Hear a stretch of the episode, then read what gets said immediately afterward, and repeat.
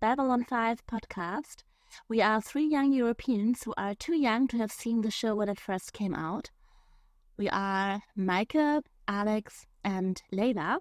We are watching Babylon 5 for the first, the unknown amount of times, and for the second time. And yes, today we are talking about the episode Born to the Purple, which I like to call Born to be Purple, which also fits kind of. Well, um,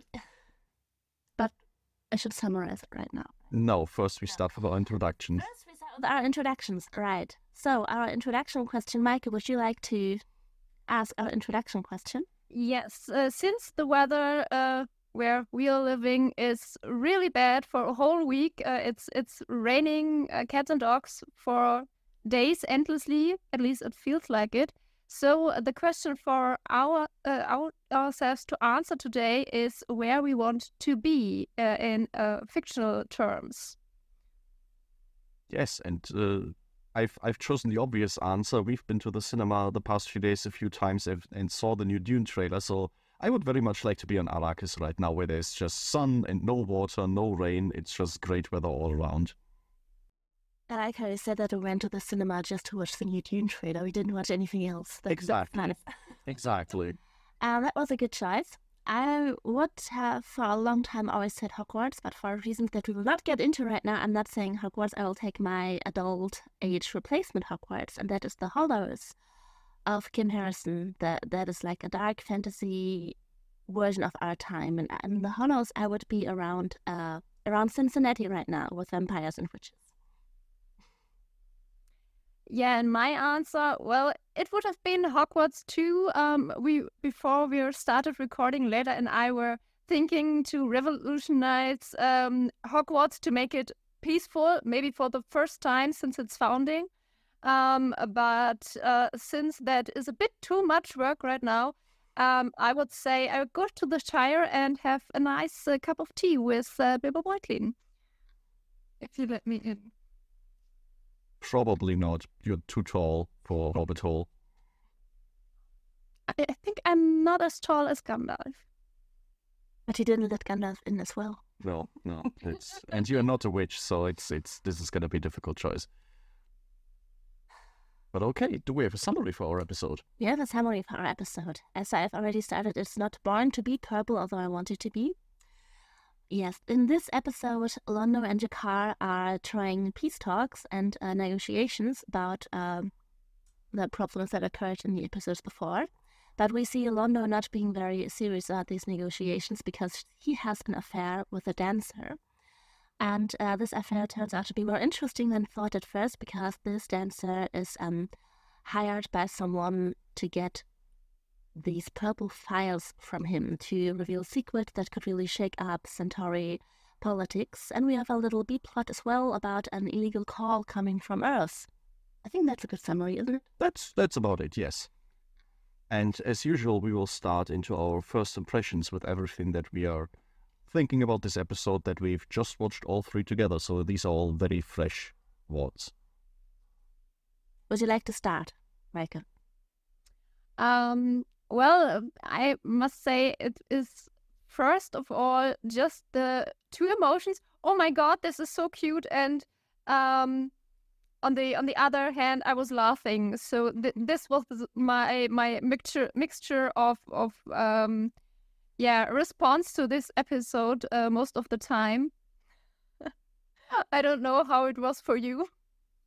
I mean, when we watched The Gathering and you said all of this reminded you a bit about like starting a sitcom, this is the episode that I was thinking about. This, like, okay, we are on Babylon 5, everybody is having his like little thing going on. There's some emotional parts to, happening to it. It's all about the relationships of characters, and there's some hijinks going on in the background about the big politics.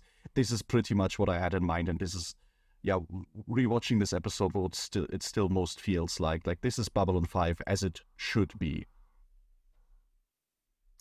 Yes, I think it's a nice one. It's nice to watch if you can really just sing into the story. Um, and um, yes, but you can really just, I feel very close to some of the characters at this point already. Even if you just start the show, you just have these personal uh, um, yeah uh, moments with them which you can really build a relationship upon, even just as a, a viewer or as a character in the show. Like between them, it's also true. Yeah. Maybe it's a bit of um, action downside, so a bit calmer to to um, create some calm before the storm. Since I don't know what the next episodes will be, but uh, yeah, a, a, a, little bit to to take out the wind of, of everything. Things have definitely slowed down. Like Leila said, all of this is still a little bit also of the fallout from the very first episode. We still see these tensions, border conflicts going on. And it's still mentioned in this episode once this is going to affect the fate of like a dozen worlds, but definitely we see that not every day on Babylon 5 there's this big galactic adventure going on. Things are much more contained in this one. Though we have to say that Sinclair is again at the action right in the front where he shouldn't be. yes, yes. Yes, and, and also seen because what what in the end when they hide behind these boxes, what uh, Londo holds in his hands really looks like one of those those plastic swords that you know you let children fight with that like wobble around. I don't know how they're called, but that's what it looks like. I mean, it's, it's especially stands out because we see in this episode Garibaldi delegating responsibility the entire way through and saying, "Oh, there was a shootout down there. I'm going to send a security team, like you suggested last episode. This is what he should do." And Sinclair, on this day where he very clearly could do anything else, uh, decides to um, go be part of the main action. But I mean, at this point, we're already talking about the the big action climax of the episode. Maybe let's maybe let's start at the beginning uh, for for our discussion bit a little bit. And um, which of the two plots should we discuss first? Should we first talk about uh, the little side story about secret communications going on, or do we dive straight into the big Londo plot? Let's dive into the plot. Yeah, because I I have to say I had a little fangirl moment when the series, uh, the episode started, um, because I really loved the interaction between G'Kar and Londo, where they're sitting in the casino and the dancer comes up, uh, and uh, G'Kar goes all in. So yeah, women are the best. Drinks to it, and the yeah, the yeah. situation. I just, I just loved it. I really, I had a fangirl moment. I have to say. I just told Alex that that is such a Slavic friendship. So I agree. And it's it's so nice too. We we haven't seen them for an entire episode, so you kind of wonder what they have been up to. And yeah, there you see it. This is why we didn't see any of them in the Soul Hunter episode. They were busy in the bar. And from the looks of it, and what we hear about how long Londo has been missing his diplomatic meetings, this is an ongoing thing that they just kind of do, and that's that's just nice to know. Yeah, I mean, especially when they sit together, when when Londo says, "Ah, sit, my friends, sit, my friends." Uh, I I I love this to see this that he was so vexed on on on this dancer that she put his hand on G'Kar's arm, so sit down, sit down, so we can see it. Um, and and neither of them has a problem at this moment where they usually would be at each other. Don't touch me go away or something like that. Uh, at least i would anticipate something like that. Um, and they just sit there amicable watching drinking. Um, i mean sinclair is there but he's so out of focus in this scene it's mainly on on G'Kar and, and londo at this um, moment and yeah then I, I i'm afraid i forgot her name the female now Ko'Dath. Oh, yeah, when, it's when it's her first arrive. appearance. Um, and yeah, G'Kar loses it completely. They're like schoolboys caught in the act in this moment. like he spits out his drink and he's just, oh, oh no, now I have to do my homework again. Yeah, I expected you in your uh, days. I I love this. I really love this. Oh my god. I mean, it's this moment where you can immediately see these two guys have chemistry together. Like they they share a lot of the same interests. They have probably also the same aversion against sitting down and actually doing diplomatic work. Like they are both very happy to to just kind of uh, waste their time away there, which on one hand is very cozy to see, but it also adds a little bit of this tragic layer that if they weren't in these positions, if they hadn't been born on two sides of the conflict, they probably would have been great friends all along. And this is sort of a glimmer of this that we get to see. Yes, I mean they share all of these interests and they have a chemistry and they share a lot of history just from opposite sides. That's kind of Yeah. interesting interesting They do have something to talk about at all times. It's just Yeah. difficult conversation to have. maybe now while we are talking about moments um because uh, one of those at least very intense fan moments i also had in this episode because the moment that i wanted to talk about when we were t- discussing the first episode actually was in this one this one where londo turns to sinclair my dear old friend and sinclair is like what the hell do you want it was in this episode and i don't know why i thought it was in the last one because this moment was always so so present in my mind. But yeah, that's You just wished it to happen. Uh, similar, yeah, sooner so you could talk about it. yeah, because that's one of my favorite Babylon Five moments, where it's just like I know what she's doing and I hate it, but let's see where it goes. And I don't think anybody can blame you. Everybody that I've ever heard doing a very good Londo impression for his voice uses exactly that phrase to get into character. It's the character phrase for for Londo, and especially in the moment that you mentioned here, it's it's also very genuine from him. Actually, he's asking about help for finding Adira, the dancer that he's been so infatuated with. So. Um, it's it's it's not just an, a part of the masks that he has on. This is actually something that's he yeah, it's, it's a genuine, does. it's a genuine um, ask for help, but he does it in his Centauri way. You know? Yeah, yeah. Playing the contact, playing this game because he's so in it. Yeah. And it's also very easy to believe that it's a genuine sort of moment of affection because looking at him in the very first scene, sitting in the bar, surrounded by Sinclair, surrounded by G'Kar, he would love for them to be just his dear old friends and just to share this. And uh, if if this was all he had to do in life, I think he would be a pretty happy man. From all we've seen so far, um, this is this is it for him. Yeah. Another great Londo moment, what I always put to someone who I have responded to uh, over our accounts uh, in a comment, I probably used the favorite GIF of, uh, of Babylon 5 that I have found, because we also have the Londo moment in this episode of That's the Spirit. And I love it more than anything. And because it's a GIF, if, if I respond to anything you comment or write under our videos or post, then I probably use that a lot. And it's going to be a pretty good sign then, right? If it's a favorite one. Yeah. Yeah. And right to get in there, I, I honestly have to say, just in this episode, I would totally adopt Vir. He is so cute. Honestly, what is wrong? Yes. Maybe not just in this episode. I think that could go on. Oh, okay, okay. No, I, I I'm fangirling over more characters. Great. Uh, I mean, he had his first very big moment in, in general. Like, he represented the entirety of the Centauri Empire slash Republic, and he did so with valiant effort. And uh, from what we hear in the episode, they actually succeeded in brokering a deal. So he seems to be pretty good at it as well. yeah. But yeah, I, I love. Yes.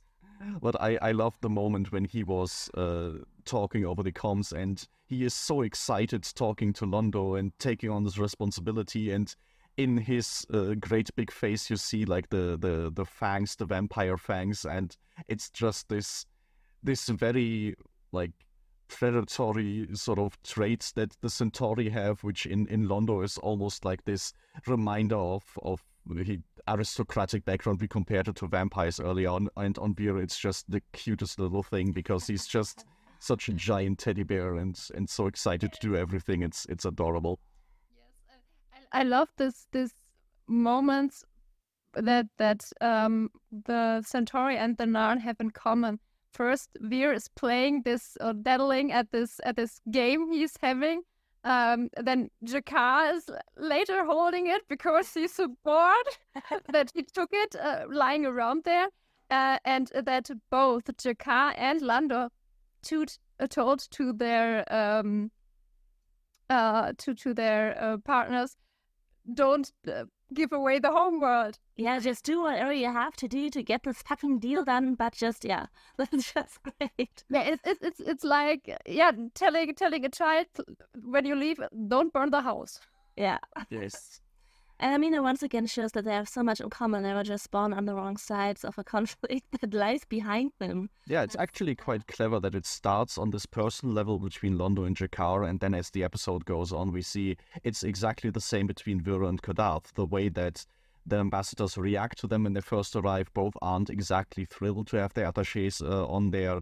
Both delegate to their attaches when they have more important things to do. Both attaches enjoy the game that they are playing. So there are very many parallels in this, and probably some that Talia could tell us a lot more about, having looked into both their minds, that it's basically just mirrors of each other. Yeah, I could I could imagine that there were moments where she uh, was sitting there. Oh wait, which one was the one who thought that right now? You or you? Uh, whatever. It it doesn't matter. It's the same anyway. I mean, even just as they are just sitting there, she decides to take a breath of fresh air to to get away from them. So I imagine it's it's quite exhausting, kind of like listening to people talking in another room and having to decide who is on which side of the argument. It can't be easy. Yeah. What I thought quite funny, um, jumping more closely to the end of the episode, Londo that Londo is quite the one punch man here. That he just hits uh, the the slave uh, owner. Forgot his name again. I'm sorry. Uh, just punched him once in the face, and he completely is he's completely knocked out. That usually don't happen that way. I don't know what kind of fist Centauri have, but Londo certainly has a steely one. I mean, from the looks of this episode, he pushed about 20 years of frustration into this one one kick, and then, yeah, in this one punch, and then kicked him for good measure as well. So I, I think there was just, it was all about the adrenaline of the moment, or whatever equivalent the Centauri have. and I mean, if we are talking about this uh, this scene already, just to kind of conclude the negotiation part of this episode, for the entire time we see like Londo and G'Kar working against each other and not dealing with the diplomatic relations they're supposed to have. And by the end, you have this wonderful moment where G'Kar learns that he single-handedly saved the Centauri Republic and his his arch nemesis from from terrible embarrassment. And just once again, he has such a good way of stomping off and like awkwardly going around Londo to to get off stage. It's it's beautiful. I, I just love his mannerisms in in these early parts so much. Yes, and um, I think in this episode we also in these moments already see what kind of I mean Sinclair says in the um, uh, intro always that it's a dream given form. And here we kind of see this dream of Babylon 5 because you have these kind of super serious peace talks, but you have all of these sitcom like jokes with each other when you just live in this overcrowded area somewhere. So really, these moments between characters is kind of the function the station for now really should uh, deliver for us, I guess. And the way the episode delivers this is obviously very funny, very charming. But they also throw this moment in where G'Kar turns to Sinclair and says, "Oh, I didn't expect you to be this devious." So there is some level of recognition where G'Kar has been bested in this episode to some degree, but this isn't as dramatic or as brutal as anything that happened with Ragesh 3. This is, yeah, a way of resolving this conflict that still very clearly uses some questionable tactics, but in the end goes over without much bloodshed and uh, leaves everyone sort of still talking to each other. So, yeah, like you say, this is exactly what Babylon 5 can facilitate because this low level of interaction just wouldn't be possible if you don't have this meeting station and any kind of direct interaction between Londo and G'Kar would only be uh, a meeting on an official level. Yes, and also that you just have this, it's just so far off everything else that you have to live together on the station, or you have le- at least when you have an appointment there, you have to stay for very long. So you just build up these inside jokes with someone you would have never ever had the chance to build it up with, and you can find all of these little, little uh, uh, similarities that we've just talked about between species or nationalities that you would have never had anything like it. I don't know if it's if it's that much fun in like I don't know Brussels or whatever. It sounds really cool. I don't know. I mean, there's definitely a wealth of books about any kind of big capital city about like people talking about the experience there and how much, yeah, just cultures clash there. And... I mean, lunchtime at the UN, if there isn't just an invasion from Russia somewhere where it shouldn't be there. Probably a fun time. Probably a great time. yes. But okay, we've now sort of jumped through the episode uh, a lot around uh, surrounding Vir and uh, the negotiations that were actually happening, and we ended up with Trakis, which is the name of, of the slave owner. So, um, yeah, we, we have this plot about Londo's romance going on, which I find uh, very much feels like it's of the 90s. There, there are very many tropes in there where I feel like, okay, yeah, this is uh, very clearly a 90s TV show. But then it puts some interesting spins on it. And, and one of the interesting spins, I think, is the whole idea that there is this sort of conspiracy by Trakis behind everything that is happening with the whole idea that uh, Adira is a slave and slavery is something that exists in Centauri society and is contractually re- regulated and also can exist on Babylon 5 evidently so there's there's a whole topic to talk about if you want to dive into this one which I'm sure is going to be fun but then also um, everything we learn about the Centauri society from that how Londo talks about himself talks about his life. So far we've seen him a lot uh, talking about the state of the republic at large and how maybe he he would have liked a different career path for him professionally but this is him for the first time really on a personal level diving into and confess- confessing to somebody how he feels about society in Centauri beyond the fact that it should be made great again.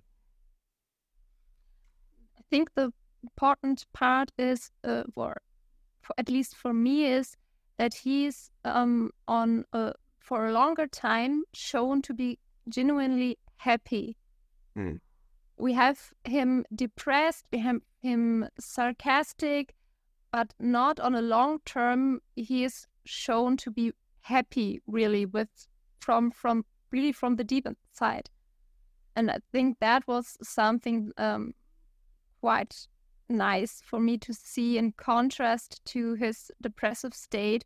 To see that there's still something living and feeling inside of him and not just this this deteriorating tattoos that you see the whole time. Totally, I totally agree. But I also just had a thing that maybe at some point we have to count how often we do Londo psychoanalysis because it's getting interesting.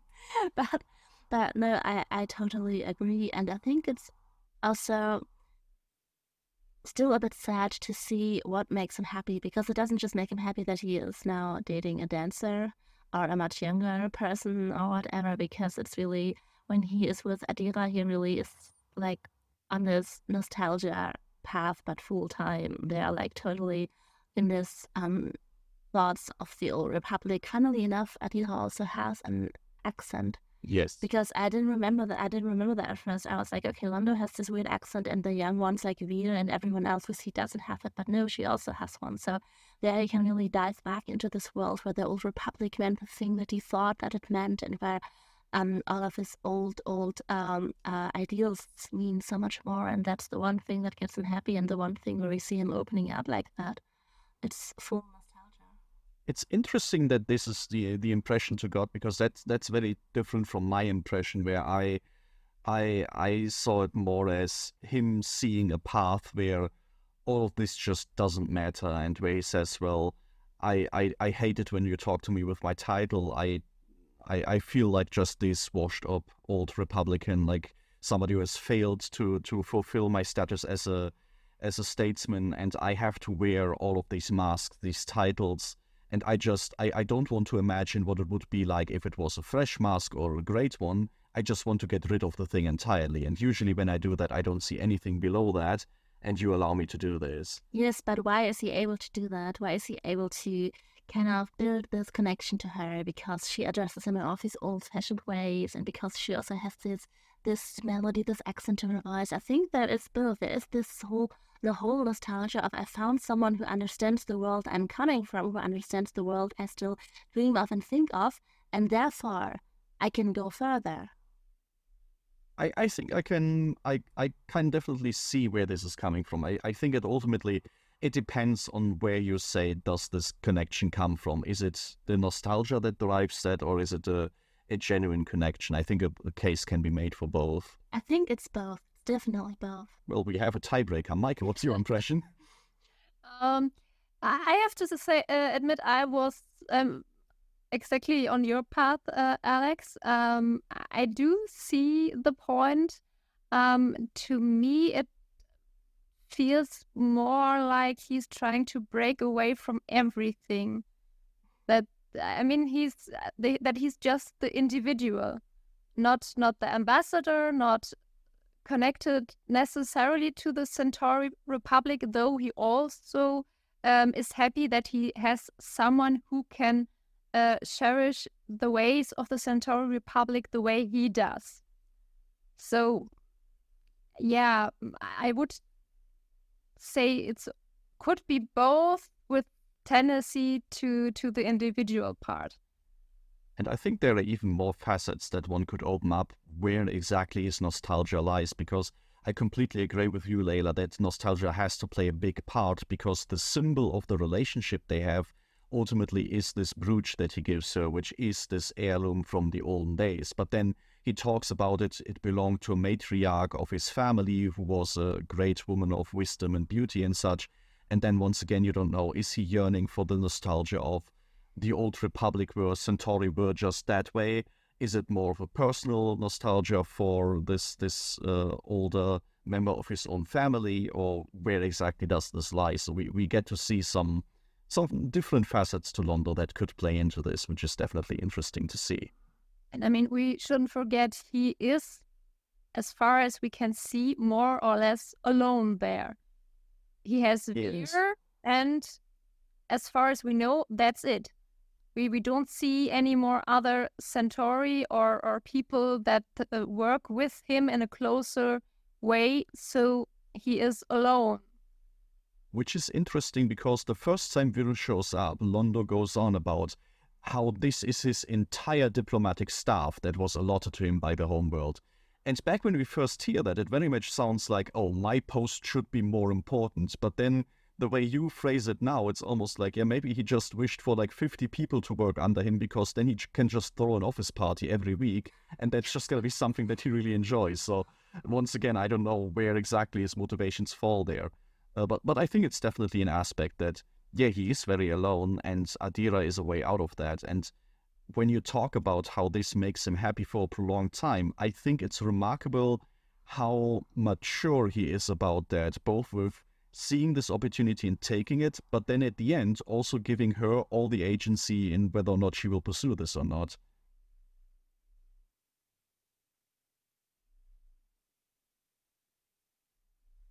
They have killed the conversation again. Great. I bring up, I bring up agency, and people just die. Excellent.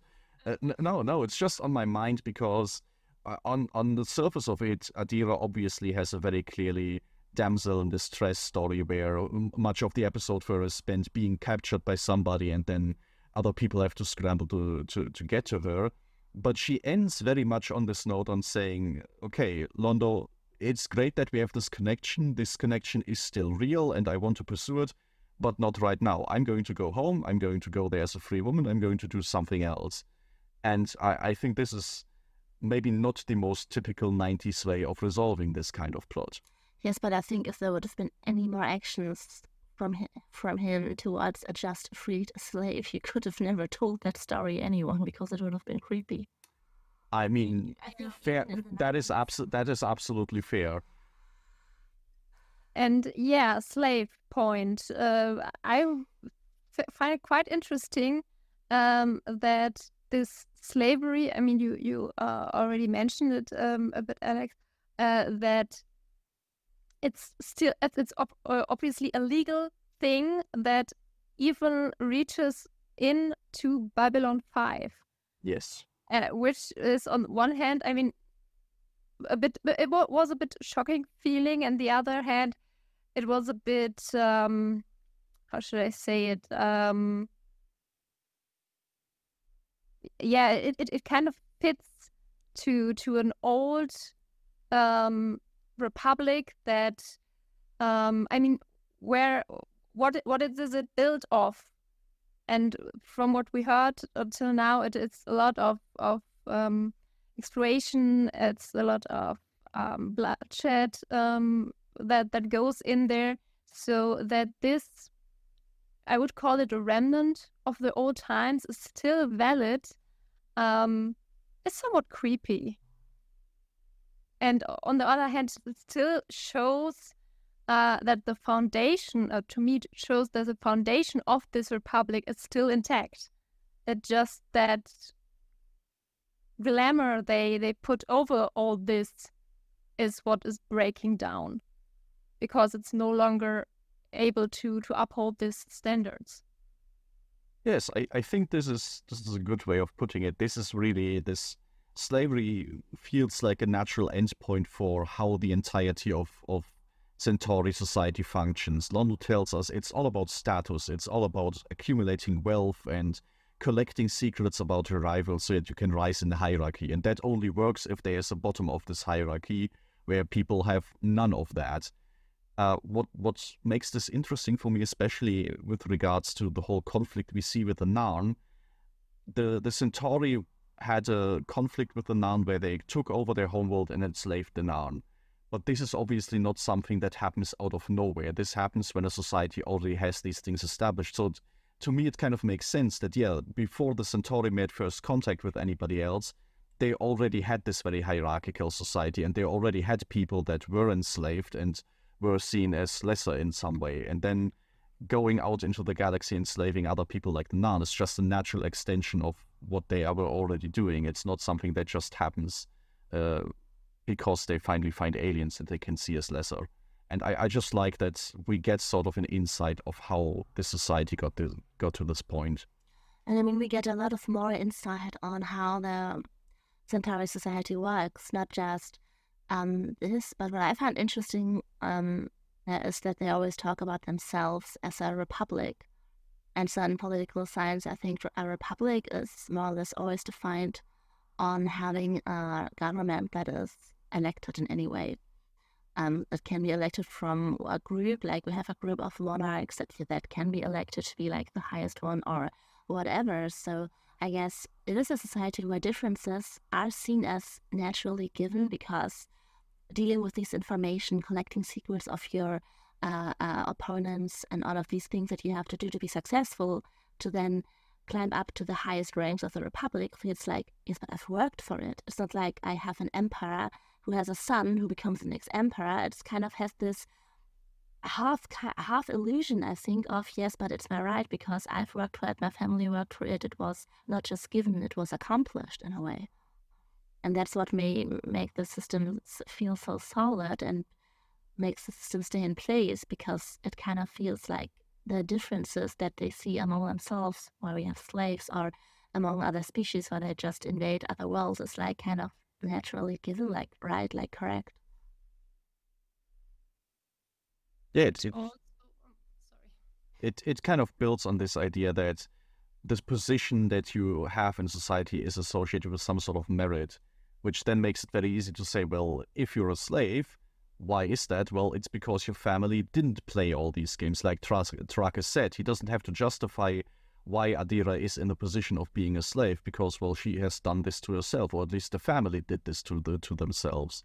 And probably in the eyes of the Centauri, the way that she sort of got involved with Londo and Dao is freed is also completely valid. Nobody's going to question that. No, she just succeeded in getting out of slavery because she she had the merits of it. It's a cool career step for her. Yeah, exactly. It's and I mean the way that this is talked about slavery for the Centauri in this uh, in this situation seems to be very much this.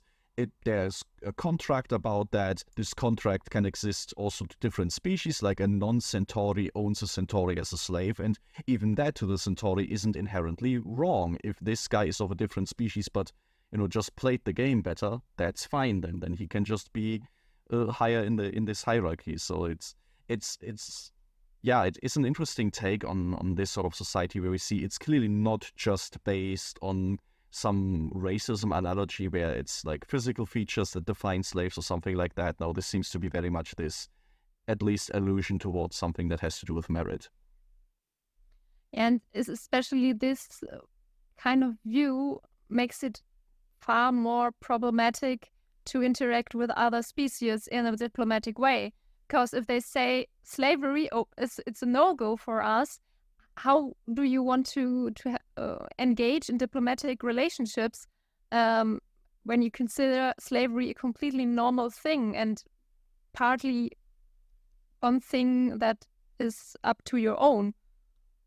Yeah, and I mean this is something that Earth Alliance clearly had to deal with. Like Sinclair has to kind of know that there are dance clubs on his on his station that are operated uh, and run by people that own slaves. That is probably not a career move that he especially signed up for, but this is something that he just has to reconcile, and which probably is especially for him difficult because he has this strange double role of being both the diplomat for Earth Alliance but also the military commander. I think usually uh, as somebody who joined the military probably didn't didn't get confronted with these kind of issues that'd be something for the civilian branch but in in in this situation he just kind of has to deal with this. And the way he does this is he's not commenting on the slavery in this society at all. He he dresses up in a cool cloak and goes undercover with Londo and and has his little action adventure which once again is very cute but might also be another point where we ask is this really the best use of the commander's time at this point? Definitely questionable if it's the best use of the commander at this point, but it also shows that this world, I mean, it's a point that I maybe bring up every other episode, but that this world has no concept of common laws or common values between these species or nations yet. They still have to build that because they need like a, a foundation like we have with our basic human rights, where it would which would include that no one is born to be worth more than someone else. No one can be enslaved. Uh, that has to be built up for these nations in space. Yet and we don't have that, so we have all of these different different perspectives that just collide there, and no one has also a legal basis to say you're wrong. They still have to work yeah. that out. Yeah, I mean, we, we see that the benchmark for Babylon 5 at this point is no war broke out in this episode. Congratulations, that's pretty much already the best case scenario. The the past three episodes we got much closer to that scenario. So and and no one died.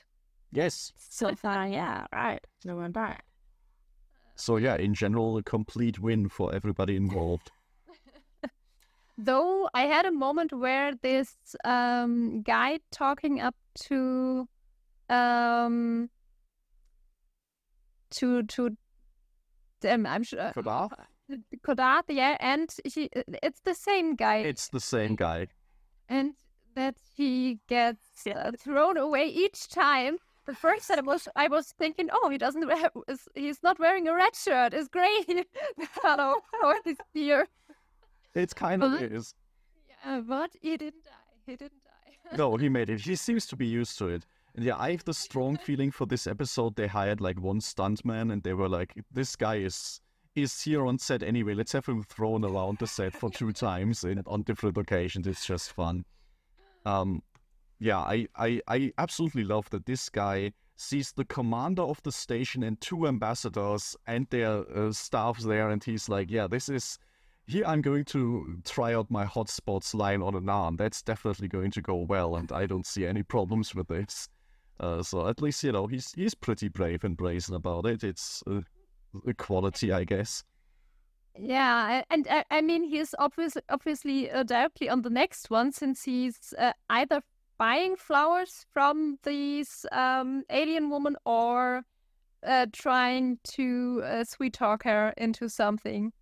So you may, maybe it succeeded one time. Maybe this is a second date already. So but I mean, this is like you mentioned last time. These little extras that get like sometimes not even any line uh, get get so many like background details in the show. It's it's it's quite delightful that even this guy has this mini story arc in between the two scenes that he's in. Yeah, so do we have any more thoughts on this romance plot? Because I have to say, I always I like romance in, in shows and books in general. If it is not the main plot, I guess I like it here because it is used to tell a bigger story, but to really bond with a character, you just have to have this emotional uh, moments at some point. You have to have some intimacy. You have to know these things about that someone, even if it's just a love story from their past that you just encounter at some point. So I think it's it's always good if you know how to use it. But it, it is it used well here? What do we say? I think the show does two things that that help it a lot. One is that it's never clearly stated, but it's implied that Londo has been seeing this dancer for a long time. This is a relationship that might have been going on for a few weeks, or at least long enough that they have this routine that she is uh, has access to his quarters, which I'm going to assume it's not that Londo like quickly called up Vir and he had then to kind of arrange this. That would be strange. And Londo has time to grow her like a bunch of flowers on the station, which is probably expensive. So I like this effect that even though we don't get to know Adira for a very long time, it's implied that it's not Londo who sees this dancer for the first time in the bar and now is madly in love for forever and ever. That would be kind of strange and uh, not not very believable. And on the other end of the story, I also like that he ends this t- entire thing on this note of basically saying, "Hey, I, I've been around the world for long enough to have had a lot of uh, relationships, and I've been hurt many times, and I'm gonna be fine. Like this stings right now, and it, this was probably my happiest time for a little while, but I'm going to survive this." So on neither side, it's painted as this like massive, big love story of his life, and I think this helps it out a lot because like you said, this this episode is more, or is at least in part about this conspiracy that is happening. Relationship is part of it, but also for the characters in universe, we get this sense of this is something that happens, but it isn't the central focus of everything for them. Yeah, I was just thinking about it because um, it's a bit off topic, but maybe I can I can say it. True. Because I was just reading a lot of uh, discussions and and uh, reviews and whatever on the Oppenheimer movie, and I always came across people who are like, why are there sex scenes in it? Oh my God, we didn't need that. And it's like, it's a biography. You want to get to know a person. so I was thinking, yeah, you kind of need these emotional intimacy moments. So yeah, that's always interesting to look at. Well, on the other hand, I'm reading a book where I'm totally annoyed by two gay soldiers because I feel like that is so, so misplaced there. I didn't need that information at all. So yeah, it can work out or it, or it doesn't. It's yeah especially considering it's the middle of the Thirty Years' War and everything is happening, and the author decides, you know what, we need a gay romance in this right now. In the yes, and it's such a straight writer. You just read it, you have no idea how that works to you. It's it's wonderful. yeah, to to the point of a um, a love relationship. I mean, to really see a character in in every detail and what drives him and what's important to that character. Other characters, other people, interactions are needed because they reflect, uh, in a way, the person, the, well, the, the character you mainly present. Um, and a romance can be part of it if the character is written as not uh, as as as um, asexual.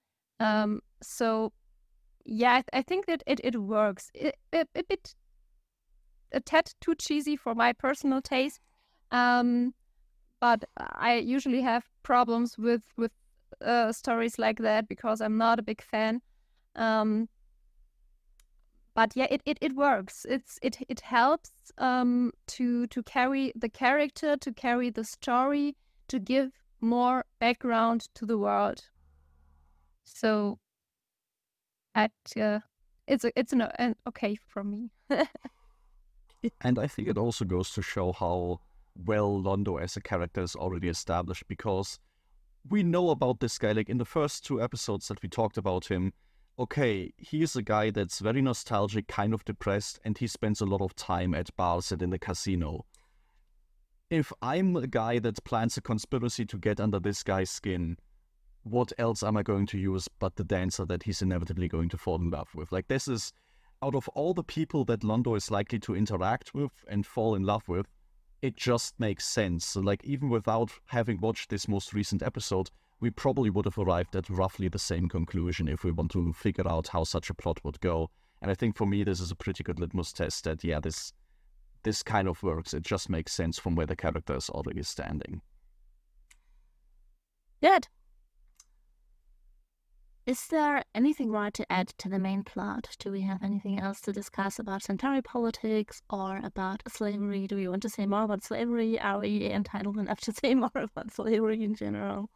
Um, personally, the last thing I have for this plot is I would love to talk about one or two of the little sci fi gadgets that this show introduces because I just think they are very fun and very 90s. Mm-hmm. One of them is electric gloves are a thing, and nobody ever addresses it in this episode. It's weird that this guy just has like a little exoskeleton like gauntlet that he has on that shocks people and he like casually brushes Adira's face and like we see electricity like sparkling off her skin in that scene. It's it's wonderful. I I love that this is something that they just throw in like yeah babylon 5 is in the middle of the galaxy between a dozen different species that have been tinkering around with stuff of course weird tesla coil stuff is a thing and it's not a practical weapon for anybody else but this one single slave owner that uses it to intimidate people it's great i i really like that Yeah, and he still manages in a way that he doesn't roast uh, any people's brain. So thumbs up for that. Yeah like some very heavy engineering must have gone into this thing to be very painful but not deadly it's uh, very specific Is it just like a normal teaser that we can also use? Taser? Taser Yeah, but if it was a taser, it wouldn't have the cool like electric effects that people would fall over immediately or do unconscious, which he he, he wants to torture them a bit more for that. Yeah. I didn't think uh, unconscious, but certainly with with spasms. Yeah. Uh, in But you get that from a taser as well. Yeah, the spasms, yes, but the electric, Yeah. you shouldn't. It's just a visible taser. It's yeah, it's we, we humans are on our way there. That's what you say. Great, good. Um, And I mean, she, he's he uses it on a Centauri, and the guy he's uses the human guy he uses on it when flying. So there certainly has to be a difference there. That's true. This is good to see that there's biological differences between species, very subtly shown. I don't know if they did that on purpose or if the actors just acted it out differently, but it's it's nice. Um, the the other thing that I really like, and that might actually have some interesting implications, is she uses a mind probe on Londo. So we see here clearly messing with people's thoughts is something that telepaths can do, and that's great.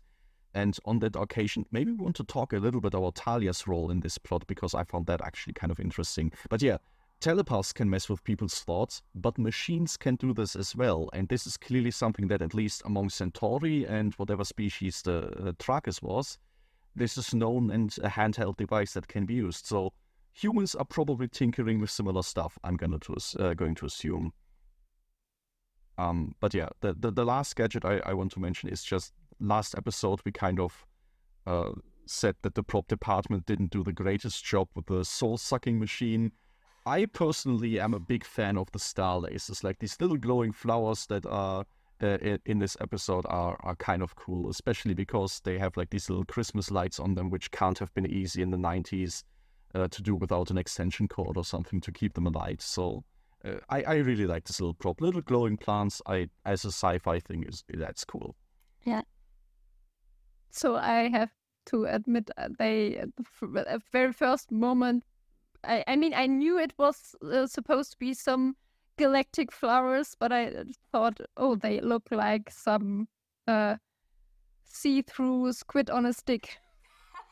So you wouldn't be quite so happy to receive them. Is is that what we learn here? Okay.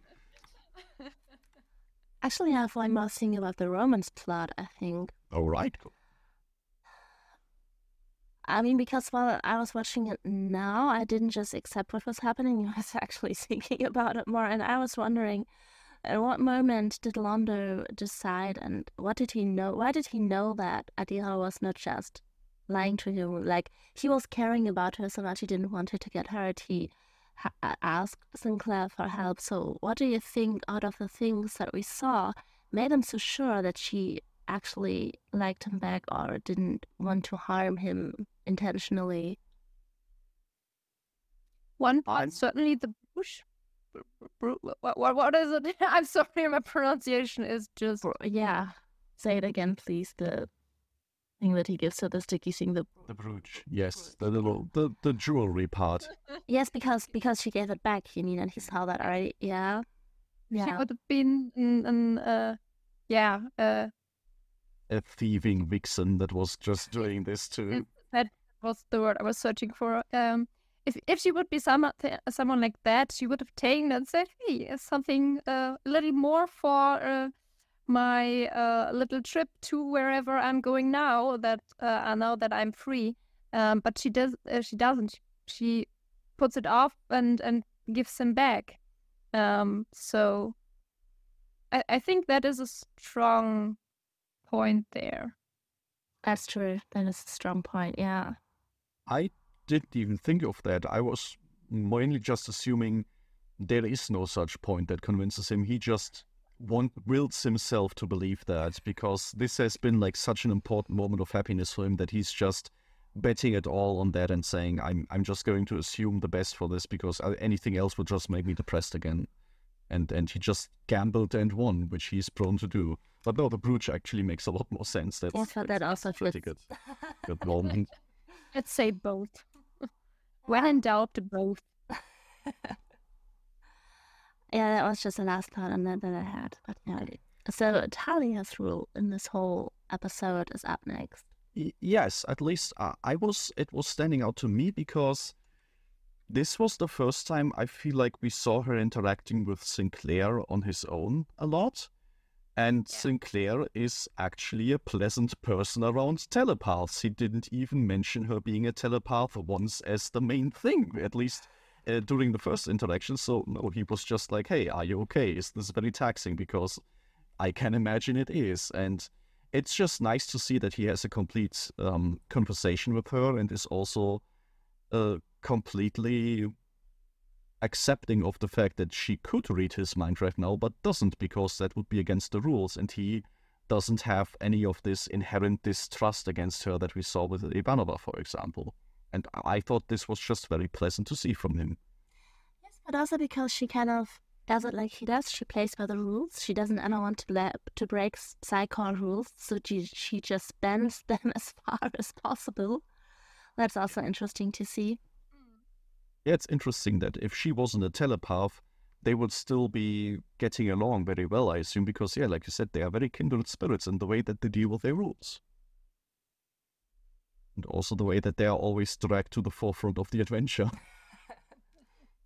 Yeah, but uh, also Ivanova, uh, Ivanova, uh, Talia is um, bending the rules as far as she can. But exactly that's the same thing um, Sinclair does in Yes. this way. yes. So they they're totally uh yeah one of a kind.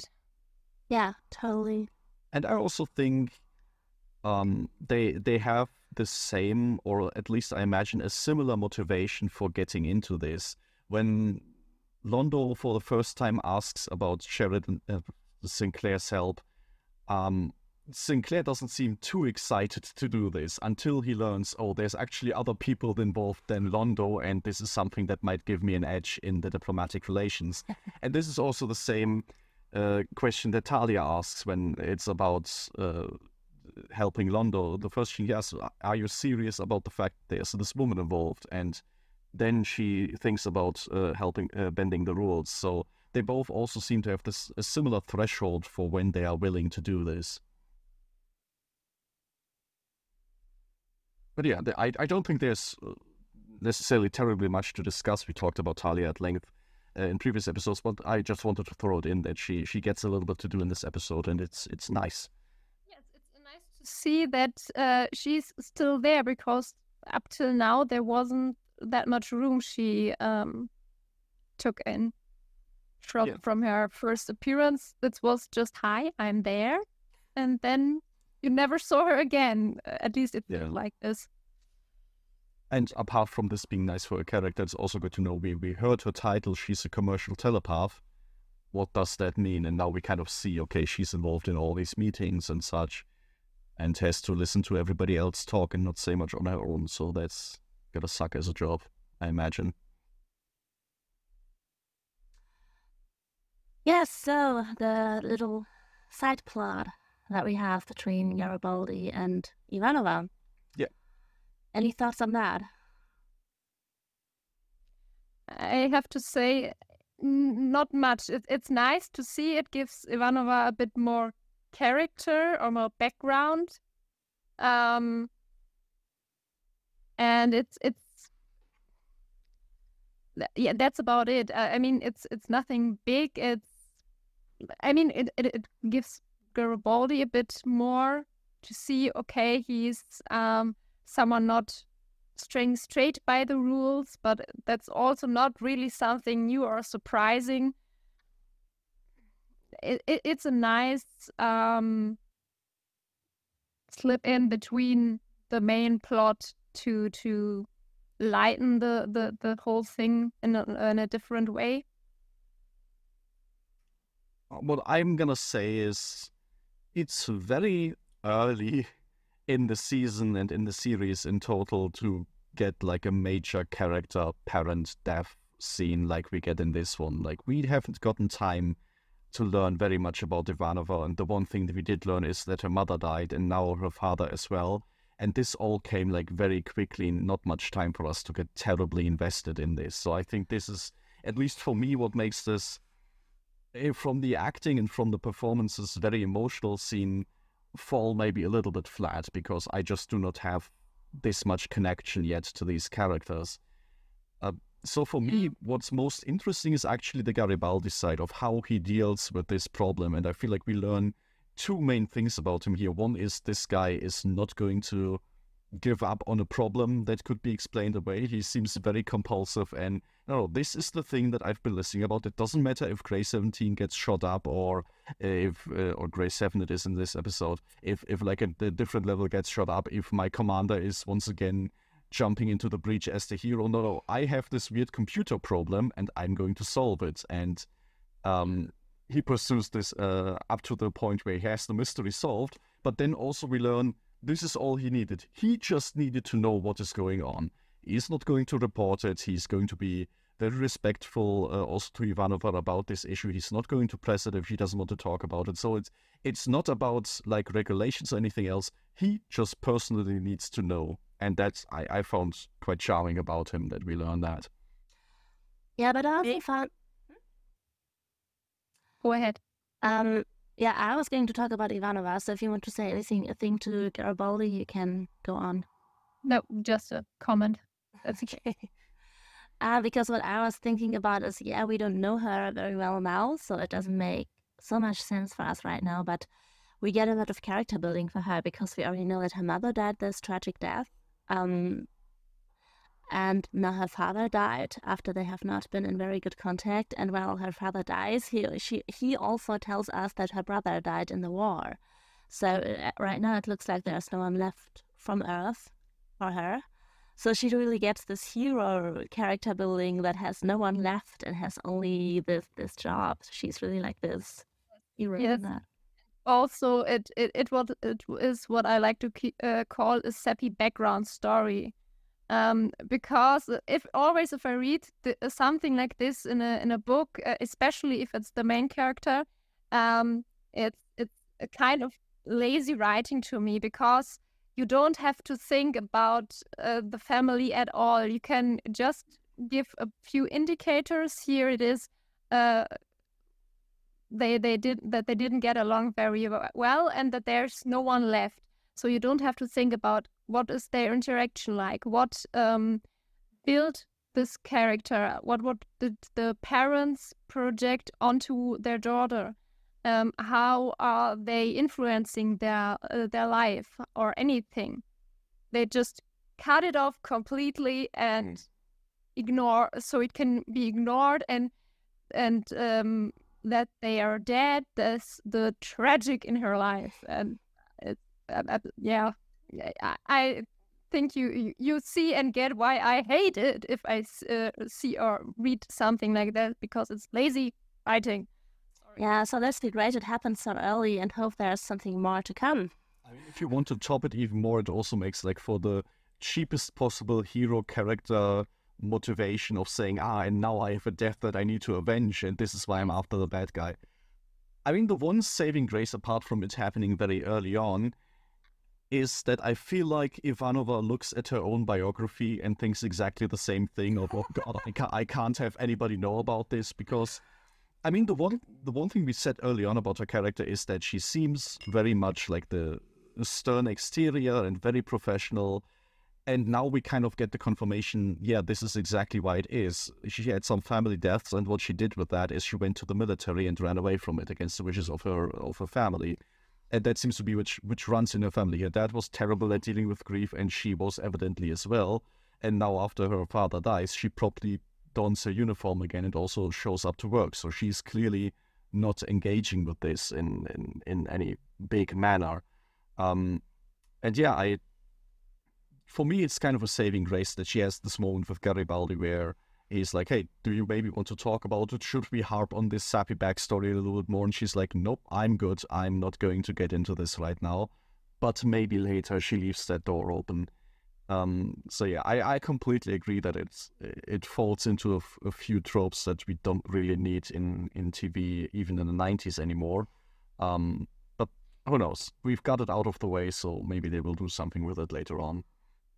Yeah, the the problem I just see is that since these these emotions didn't really got carried, they don't read you as um as the watcher of of this, and um therefore anything that builds on this will feel um mushy. You you it it, it just I'm not sure how to how to explain it, but it just do, don't feel tragic, genuine, or, or if it's something she, she her uh, that helps her to rise to to something to become someone better, stronger, whatever. Um, it won't feel earned because yeah. the the deep, strong, negative emotions were just randomly thrown in there on a sideline um, and don't feel they don't feel important if you don't give them the room to to um, fully show themselves. No, I, I, what is happening here. I, I completely agree that y- you couldn't have uh, like jump into Starfury and then ah to avenge my father's death or to make him proud one more time. I'm now going to have some superhuman feats that I can pull off. Like what we see is she she joined the military and she doesn't really deal with grief, and this is why she's stern as she is. But that's already completed. Like, this is where we already are. You couldn't really build much more on top of this from this basis right now. Um, so we see where it goes. Yeah, I mean, I mean, the obligatory for me to the thing for me to say as somebody introducing Babylon Five for the first time is, hey, JMS is a pretty decent writer. Maybe he manages to pull off something interesting here. I don't know. Um, but I mean, we will see, and uh, we will also see whether or not anything more that comes of this works for you or not. I generally don't know. Um, but I mean, for now, they don't give this plot a terribly huge amount of screen time, and I think that is because they know it's not going to, it's not going to be something that carries a big part of the episode uh, from this.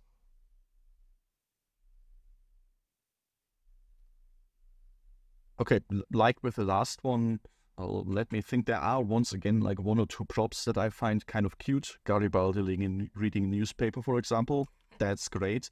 And if you look really closely, you see that it uh, has a big headline that uh, a home guard uh, leader got arrested. Which uh, I don't know if you remember, but this these are the guys that had the the cloaking suits from the Gathering. Um, so it's it's this like pro Earth organization that exists, and hey, they are getting arrested. So people are doing something about that. That's great to see in in the Universe Today newspaper. And yeah, new paper newspapers are still a thing in the future. It's great. Yeah, that's so Garibaldi's uh, the all uh, everything Garibaldi cares about are the American football uh, yes. source or which are still around.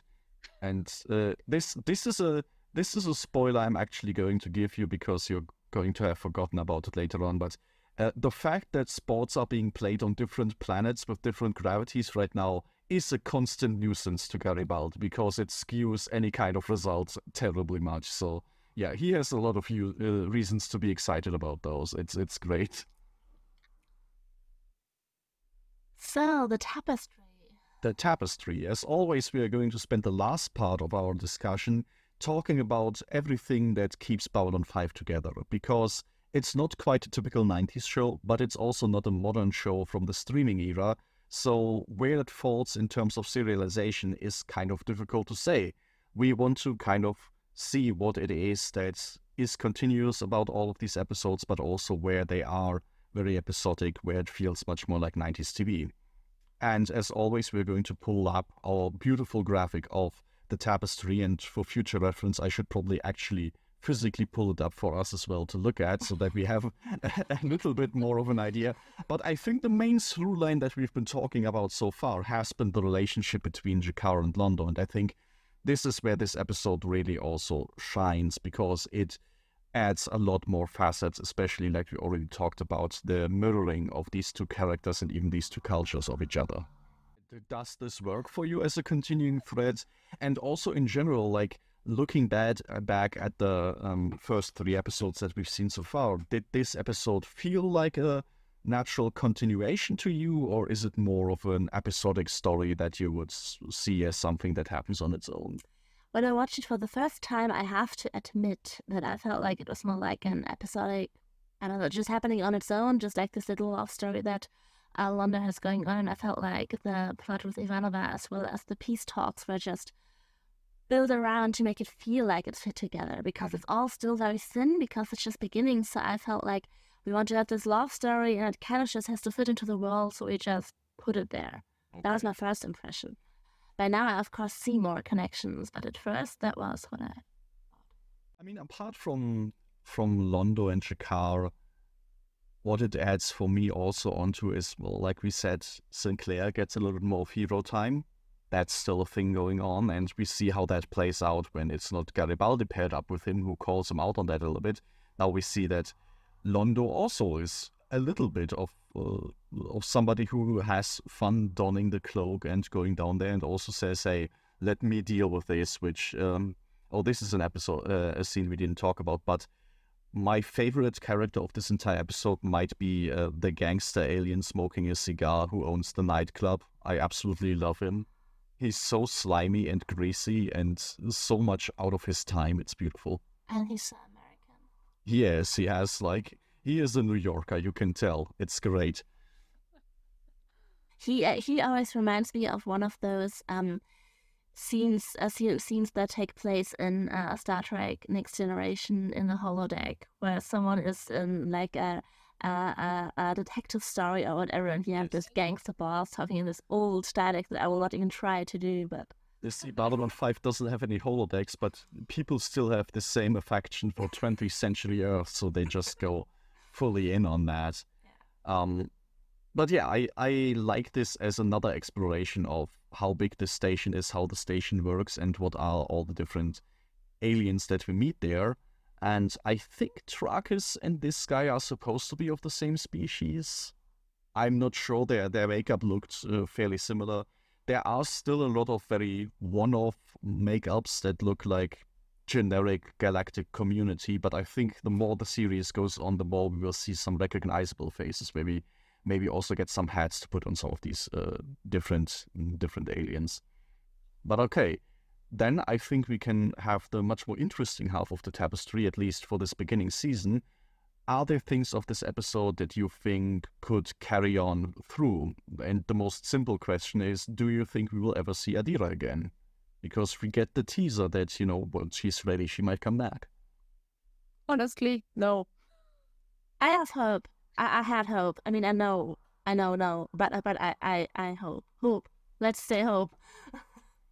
No, I, I don't have any hope we she, we'll uh, see her ever again. She's a special guest on a '90s show. There's no chance. Yeah. Okay, that's a that's a fair point. even even uh, in, in modern shows uh, or series, I, I usually see okay, bye, ne- to never see you again, um, because yeah, it's it's just the regular way of getting rid of characters. I will go against that and say we know that Londo is usually pretty depressed, and you were already asking as one of the threads for the very first episodes will we ever get to see Londo get out of his depression? And knowing that this is a show where characters are actually supposed to develop is if we ever get to see him go out of this depression, she will have to play a role in that because this has been, like you said, the longest time we've seen him happy. So uh, there there has to be something about that. Otherwise, it would be it would be a shame to introduce like a whole different love story just for him to discover the same happiness again. So I'm I'm going to advocate for hope on this front and see uh, see where that leads us. The other hero. I'm alone in the dip, uh, uh, uh, yeah, depressive corner. Yeah, exactly. This is just because all of the rain outside. Uh, you can't let that get yourself down. Um, the other characters are Ko'Dath and Vir, the two attachés that now, for the first time, had a little bit of screen time. And will this be the epic starting point of their long journey to maybe becoming successors to to the ambassadors? We both saw them for the first time in diplomatic action. Is this going to be a one-off gag, or will we maybe see more of that? Considering the character of Londo, I would certainly say Vir will have at least a few other goals moments. Uh, by G'Kar, I'm not sure.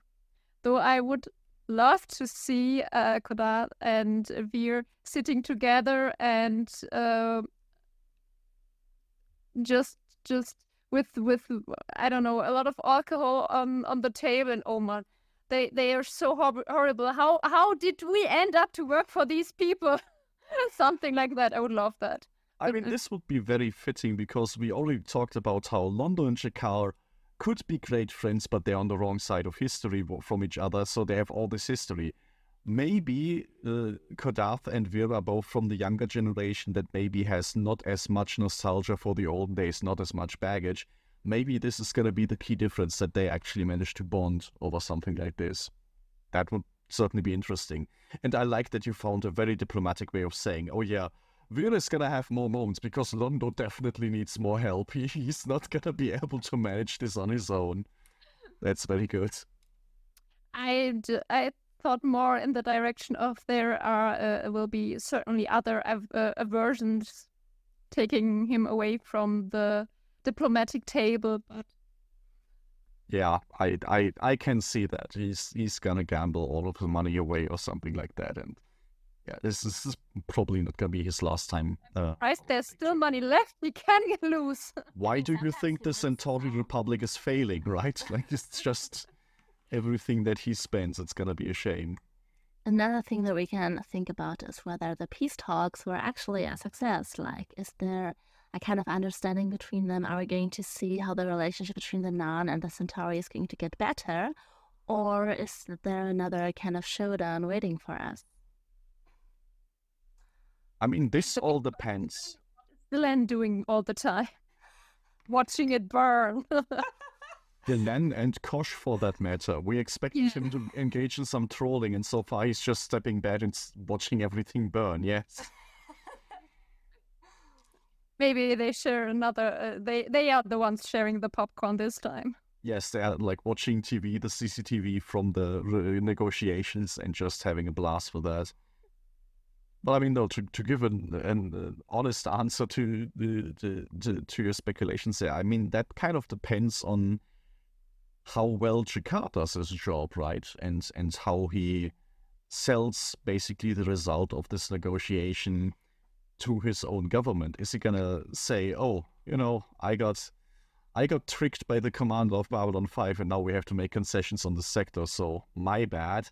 Uh, if he does it like that, they're probably not going to be very happy with it. But maybe he packages in a way that he says, "Oh no, after hard negotiations, this is what I came up with. And well, I also meant if you're talking about the tapestry, really like in the long run. Oh. Do we believe that any progress that we made today will actually lead to a better future, or are we going to discover that the universe is a bit more messy than that? That seems like a loaded question. Yeah, maybe there's a yeah, but that's just you know a question that I think is open at this point. Absolutely.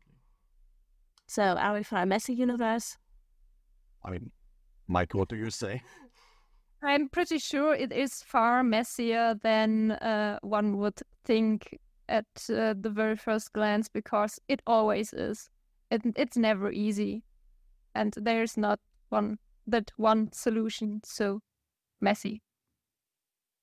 Yeah, and I mean, we saw a single small skirmish take place in the first episode, and these negotiations, even though they're not specifically about Ragesh 3, I, I very much feel like there's still a fallout of that. So we get to see this idea that this problem hasn't magically reset after 45 minutes. This is a very serialized part of the show. So yeah, this problem is still going on. And if if this single skirmish caused such long-term problems, then very likely the same is going to hold true for the entire conflict that they had at the back. So, as much as Londo and G'Kar get along in the bar, at some point they have to pick up their jobs again, and then this it's never that easy. Good. Yeah. So next week. no, this was your chance and you blew it. Okay, next week we are talking next. So, next week we are going to talk about the episode titled Infection. Um, and we'd like to remind you to like this video, to maybe share it if you thought it was great, and to subscribe to our channel. You can also find us on Instagram and on Twitter and on Facebook, where we also started our own group. And we would like you to comment to ask any questions that you like. We will respond to everything. And um, we also have a question for you that you can vote for in on one of our pages and uh, channels and everywhere.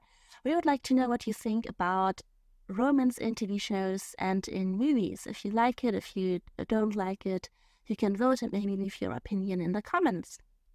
We will also pick up those responses and those uh, uh, options that, that won from those polls. It may take some time because we are recording in advance, although we're not that far advanced at the moment as we wish to. It will take some time until we pick it up and we will get back to it, to everything you write and say. Yes, and I think that does it for the most part for us, except uh, if Maike has some parting comments. Uh, not really. Last time you were so good reminding people to ring the bell and everything, but no. Um, the last thing to add, maybe uh, you can find us, of course, here on YouTube, but uh, our podcast is also available on uh, Amazon Music now, on Anchor. You find all the different links also to Apple, Pocket Podcasts, Castbox, all the places where people find podcasts. We are available as well. And we are very much appreciative of reviews and star ratings and everything that you can do to spread the word about one more voice of Babylon 5 experience. All right, I think this does it for us, and we'll see you hopefully next week. Thank you for listening in.